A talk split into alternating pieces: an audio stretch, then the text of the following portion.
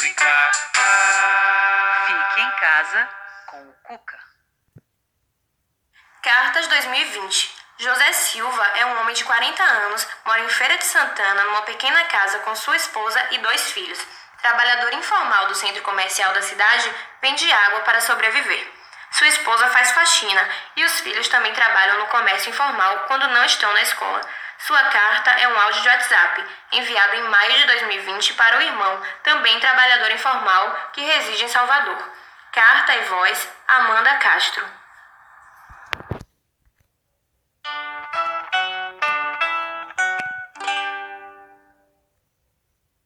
Boa noite, meu irmão. Como é que tá tudo aí? Aqui tá difícil.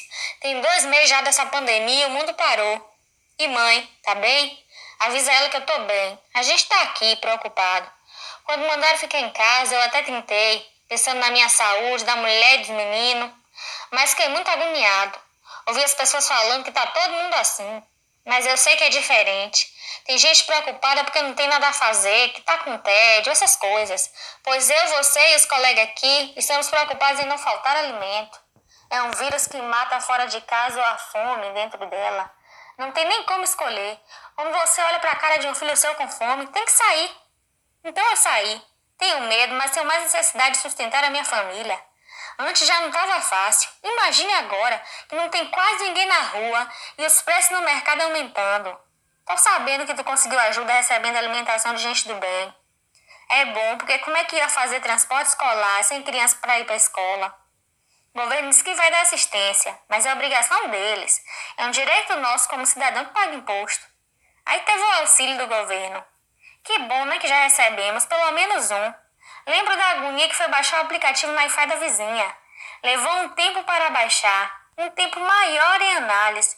Agora analise a situação do brasileiro que vende na rua nesse tempo de coronavírus. Quando aprovou, era tanta gente no mesmo lugar, uma fila enorme, que eu fiquei sem entender porque eles disseram que não podia aglomeração.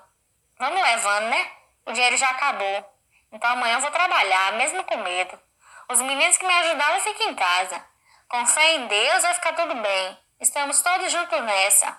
Mas cada um dá o seu jeitinho brasileiro. Já vou chegar falando.